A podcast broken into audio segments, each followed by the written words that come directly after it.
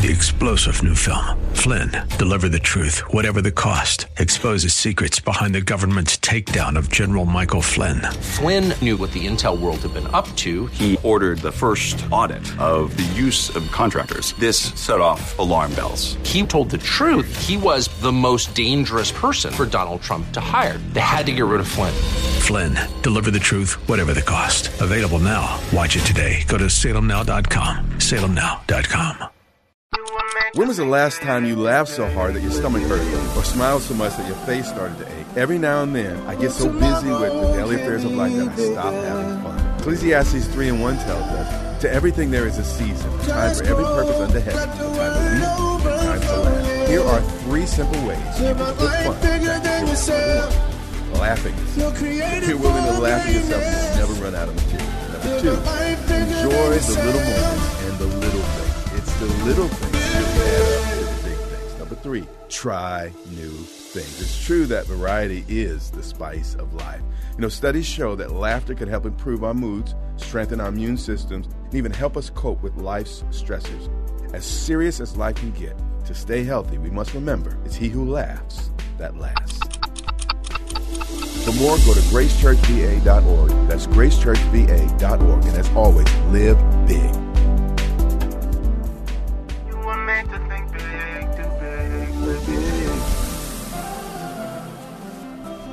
Tomorrow can be bigger. Just grow,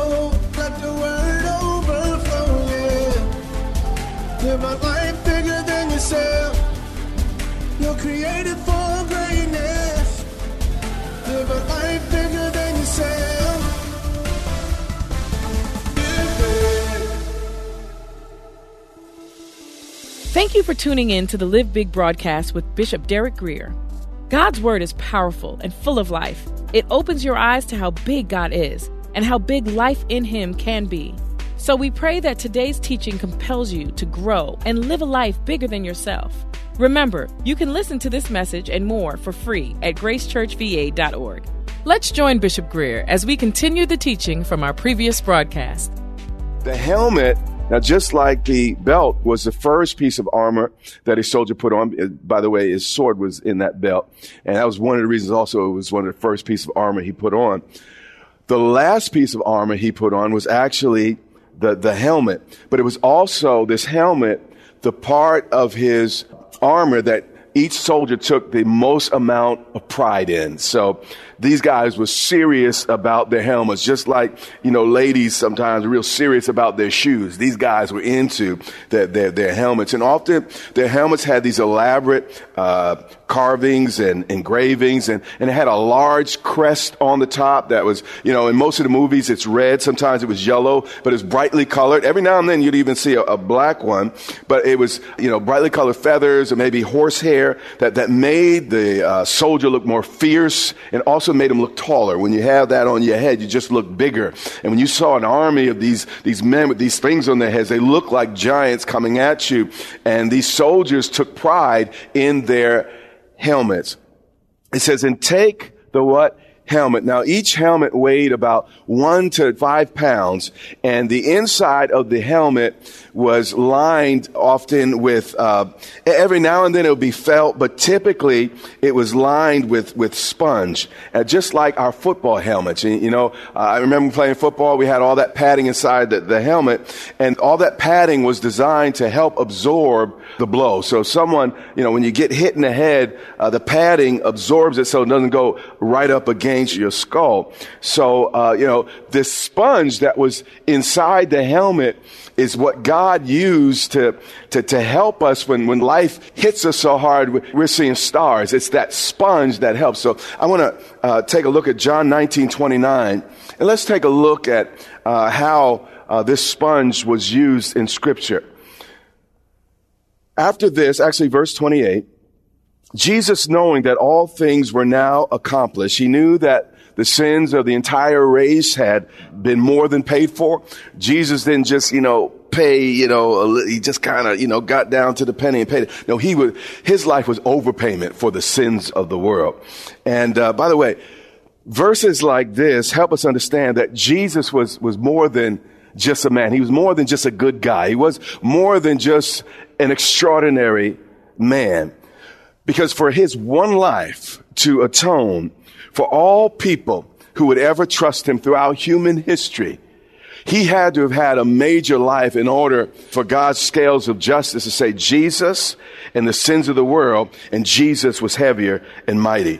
I often say to you, and uh, I want to say it probably a little bit better than I've said it in the past anything divided by infinity except infinity is zero. That's just a mathematical fact and truth. So when the eternal one suffered in our place, in my place, in your place, our sins instantly became zero in the ledger of God. Take a minute and think about that. You have the eternal one dying for finite creatures. And man, anything divided by eternity is zero. So all the sins that we could ever commit against the life, the death, and the suffering of Jesus Christ is instantly becomes zero.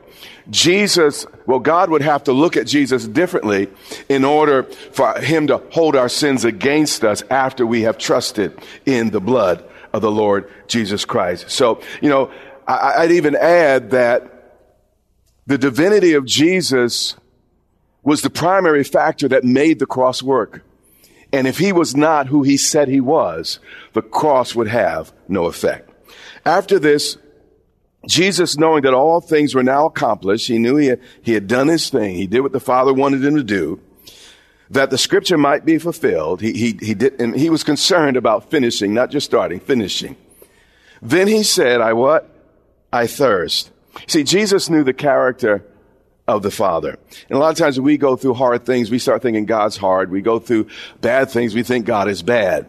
Jesus went through the hardest thing that a, a, person could ever imagine. The worst thing that's ever happened to an innocent man happened to Jesus. And he wasn't just regular innocent. You know, I could go to jail, you know, as an innocent person, but you know what? I've done some bad stuff in my life. So even my innocence going to jail is, doesn't really compare to Christ. He did not deserve the punishment he received. He, he was as pure as the driven snow here. So here Jesus, as he's on the cross, his concept of God doesn't change. You see, God is only as hard as we need him to be, and then he's only that hard until it's over.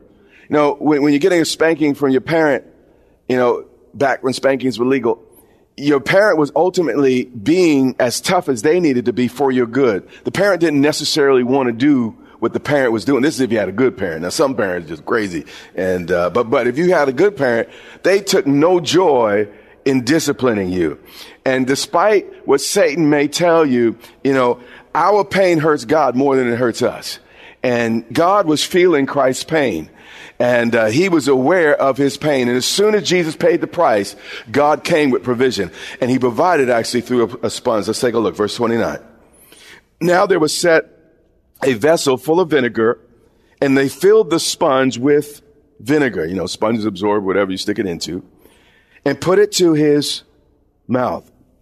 So as this sponge was used to supply Jesus with everything he needed to make his last statements from the cross. Maybe his throat was parched, you know, he, he had gone through hell. I mean, he sweat droplets of blood. It was a whole thing. Then he got beat. Then he got on the cross. It was a whole thing. So he, he, he needed saliva and, and he needed liquid in order to speak. He's been sweating and bleeding and all the rest. But what we see here is that God provides us whatever we need to get through even the worst situations. And in while Christ was on the cross, God provided this sponge in order to get Jesus everything he needs and help Jesus maintain his head in this particular crisis. And take the helmet of what? Salvation. Where is the battlefield? We talked about that. It's in the where? Mind. So if your helmet's not on snugly, the enemy's what he's going to do is he, he's going to chop off or, or chop down the multiple blessings that God wants to give us right out, out of our theology. And this is why you got to be mindful of where you attend church and who you listen to. Make sure they're in the book. And uh, if they're not in the book, uh, that's how you're going to end up getting, getting messed up. So the devil, what he wants to do is limit our idea of how much God will save and how much God will do in our life. He can't stop our, our, loving God and our relationship with God. He'll try to limit our understanding of God. So this is why, again, this helmet has to, to be snugly placed on our head. Now, the Greek word translated salvation here, it's the helmet of what? Salvation. Not just a helmet. He likens the helmet to what? Salvation. The Greek word here is soterios, soterios, and you may have heard that word before. And it's translated salvation, but it's an all-inclusive word that means welfare, prosperity, deliverance, preservation, and in this case, even soundness of mind. And he said, and take the helmet of salvation. So we see here from the language that this helmet encompasses more than just one day dying and going to heaven. However, that is where it all starts. So today, I want to dig into five biblical ways that you can be assured of your salvation. And they're all going to come from the book of John, and then we're going to wrap up uh, for the day. Number one, 1 John 4 and 5. This is how you can have your mind anchored. I mean, wrapped tight, knowing that I belong to Him, that I, I, I am God's, that, that God will fight this battle through me. And, and uh, it'll help keep you sane when the devil's trying to point his finger at you and say you're, you're less than a child of God. Uh, number one, 1 John 4 and 15. John says, Whoever confesses that Jesus is the Son of God, God abides in him and he in God. You see, at some point, it's not just enough to attend a church, become a member of a church, or even like, you know, a few gospel artists and, and listen to, to gospel radio. At some point, we have to actually open our mouths and say out loud before others as well as before God that, you know, the Son of God came to, he was crucified for my sins. He rose from the dead and, and I want to make a public statement. And by the way, baptism is also uh, a way of us making that public statement before others. And, you know, at Grace Church, I often call people forward to give their life to Christ. And it's not because, you know, I just want people to be seen as much as the fact you know, the way you start something impacts often how you continue it. And there's something about standing up and boldly stating, I belong to him. I believe. I don't care what they believe. I believe that Jesus died for my sins, rose for my sins. And, and making a public declaration is a big deal. A lot of folks talk about private faith and all that. Uh, but the reality, the Bible knows very little of that. Um, uh, the Bible expects us to to be transparent and clear about who we trust and who we believe in. We are not to be ashamed of our King. So don't just just feel it. If you have something to say, say it. And if God's put in your heart that, that Christ is risen, get it out your mouth. Get it said. Number two, John verse two and, uh, chapter two and verse three. Now by this we know that we know him. So it's important. God's trying to help us know that we know him. I want to say that again. God's trying to help us know that we know him because we'll have moments where we kind of wonder. And uh, he said, this is going to anchor your soul.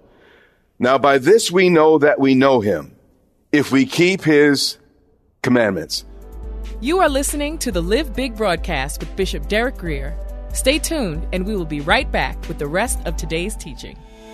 The desire for personal and professional development is a characteristic of successful leaders.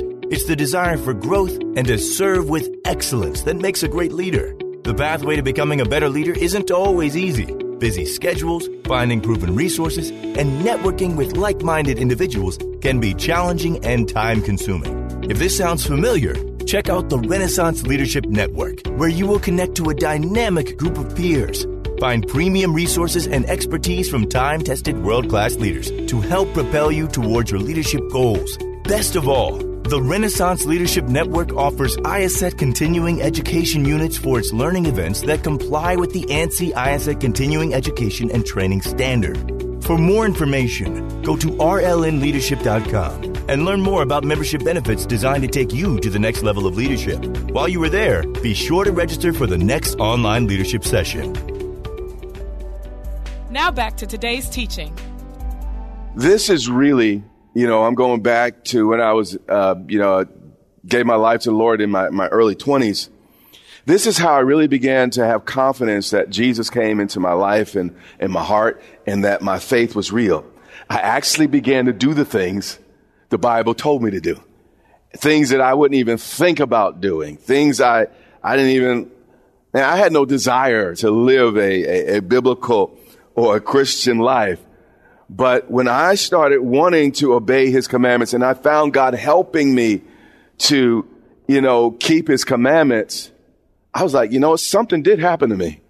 You know, I am not the same guy because that guy would not be doing this. That guy would, would not be forgiven. That guy would not be trying to be kind. That guy would, would, would, would not be trying to be good in this situation. You know, that, that old guy would be trying to find a way, uh, any way out of this situation. But this new guy on the inside of me, he, he's directing me differently and the proof of the pudding is in the tasting. So, you know, as, as I lived this book out, it, it, became clear to me that, that, you know, what, God, God is a waymaker. He, he is a burden remover, yoke destroyer. He, he is all those things I, I heard people say. He, he became my help in trouble. And, you know, one of the hardest things to do is actually live out this book. And when I found him helping me to live this book out, again, he became a present help in trouble. And I realized this is, not only is my faith real, God is real because Derek can't do that. But God is equipping me and stretching me to do things I would never do, never even want to do because I thought it was soft. I thought it was weak. But God was working in me and through me. And I was like, you know what?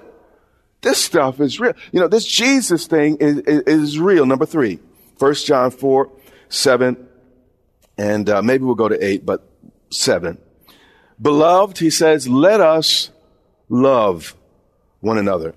You know, growing up, a lot of the kids on my block attended church. And, uh, and some folks on our block actually mocked my family because we weren't religious and we didn't go to church. But those kids sometimes were some of the worst kids in school. But I knew God came into my life when I started loving others and not just judging them. And, you know, part of how we know that God is in our hearts and lives and we start loving the brethren. We love our brothers and sisters in Christ. You know, even though we do stuff and, and, you know, there's error in the church, there's mistakes in the church, people mess up in the church, there's hypocrisy in the church. But the reality is that same stuff's out there in the world. So, you know, I've learned not to have a double standard where, you know, I judge one group of people one way and another group another way. So the Christians on my block might have been just as hypocritical as I was as a sinner. Uh, so, you know what? I, I began to realize that, you know what? I got to love folks, not just judge folks. And that was a proof to me that I really belonged to him because Jesus saw me in my sin and he just judged me, said, you ought to know better. You never should have done that. And if I was you, I would. He didn't do that. As a sinner, he loved me. While I was yet a sinner, Christ died for me. And, uh, you know, as I watched God try to start giving me a heart for people, uh, even people that uh, uh, make mistakes, even people that uh, are wrong, even people that don't like me, um, I realize, hey, something must have happened on the inside of me. That doesn't mean I always felt good about people attacking me and it was always easy to forgive people. But there was a, a desire to, and when I leaned into it, uh, God always helped me to, to get it done. Number four, 1 John 2.15. Do not love the world or the things in the world. If anyone loves the world, the love of the Father is not in him. That's a strong passage of scripture. But when I began to not care so much what people think, when I began not, not to care so much what others are doing, when I stopped caring so much what, what people had to say, I knew this thing between me and the Father had to be real because I started to live for an audience of one. It was all about the Father. What the world had to say about me, you know what? I hear you, but what God has to say about me is most important. And I knew that something must have happened to Derek Grier on the inside for me to start thinking like this and, and living like this. Number five, John 2 and verse 19. They went out from us, but they were not of us. For if they had been of us, they would have continued with us. He's talking about folks that had turned against the gospel message and made it into something that it was never intended to be. But the fact that I have kept coming back to my faith in good times and bad times, when it seemed that I had it all together and when it seemed like everything was falling apart. I mean, no matter what. And there were some times I've intentionally tried, you know what? I'm done with this God thing, but there's this thing on the inside of me. No, Lord, it, Jesus is the way. You do love me. That, that cross thing is real. And, and I come back and I, I continue in the, the journey. So part of, you know, what anchors my mind that I really belong to him is I keep coming to him. And that's proof to me that this thing gotta be real.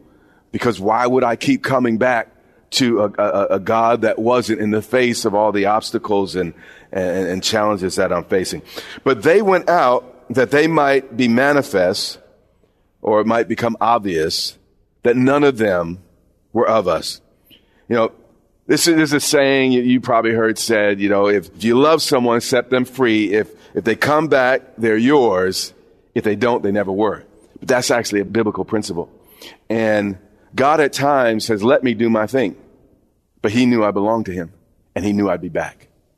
And sometimes we do stray, but God has placed something in you. The Bible talks about he's placed the seed of righteousness in us. And, you know, we're true to our true north, we can't help coming back to the one who loved us first. We can't help coming back to what's been real and, and what's solid in our, our lives. And this is what I wanted to get to today. You know you belong to him. You know deep down inside you're his. So why are you postponing the inevitable? Come back. Draw near. You're bigger than the life you're living. You're, you're, you're bigger than the thoughts you're thinking and, and the choices you have made and the actions you've taken. You're bigger than all that. And you can get past all that if you're, you're willing to get this helmet back on your head and start thinking right. And why was the helmet on the head? Because it represented the thinking. And what messes up our thinking? So what's the devil trying to do? These fiery darts and usually are thoughts. They're trying to get into our minds, get into our, our heads. He's trying to hit us with a, a life event that startles us and, and then we're foolish enough to take off our helmet and then he actually destroys us. But what are these things that, that are so detrimental and, and so dangerous to us? They're thoughts. Everything that I have done right typically came out of a thought. Everything I've done wrong came out of a, a thought. Uh, you know, as a man thinks, so he does. That's, that's what the Bible teaches. So if you want to change a person's life, change their thinking. So, you know, this helmet of salvation begins with us understanding we belong to him and we're not like everybody else. Yeah, they could do all that. Uh, but you know what? Uh, uh, a pig enjoys the mud because he's a pig. But you know what? I don't have that nature on the inside when, when, when I get in the mud, I can't help want to take a shower uh, because it's something different on the inside. And you know that God has changed you on the inside, but, but the devil's convincing you to play in the mud. And he tries to convince you you're a pig. And then, but God on the inside keeps reminding you you are not. You belong to me. Christ lives in you. You are different than the rest. At some point, just surrender. Because, you know, come easy, come hard, you're coming. You belong to him and you might as well lean into it. Ephesians 6 and 18 and take or take hold of, of this thing, which is the helmet. And, and I know life hits you hard. I recognize stuff happened, but you got to remember who you are.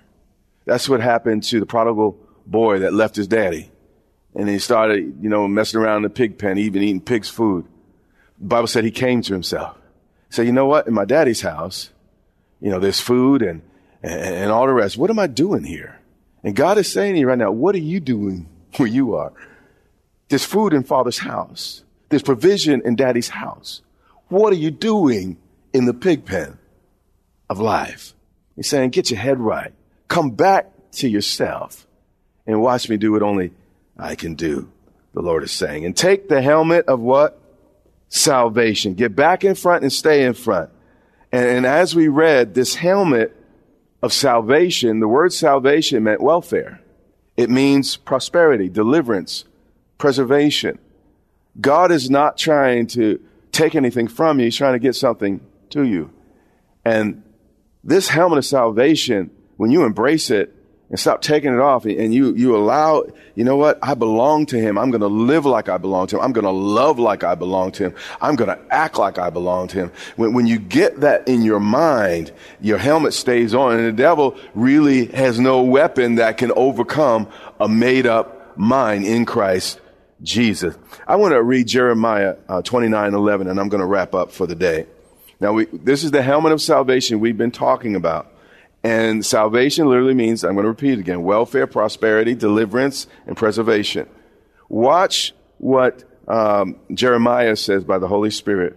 For I know God is speaking through Jeremiah. For I know the plans I have for you, declares the Lord. Plans to what? Prosper you. You see, the devil is lying to you, saying God just wants to, to beat you up. God doesn't care. God's not for you. But the devil is not your friend. He's trying to rob you of what God ultimately has for you. So you got to make the decision, as I said last week, the devil is a liar. If the devil's telling you not to, that means go ahead and do it. This is the Live Big broadcast with Derek Grier. We pray that you were inspired to think big, do big, and live big. Our goal is to compel you to live in a way that overflows and blesses those around you.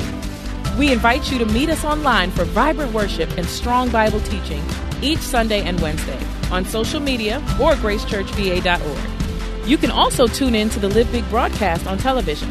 So check your local TV listings or visit gracechurchva.org for the broadcast schedule.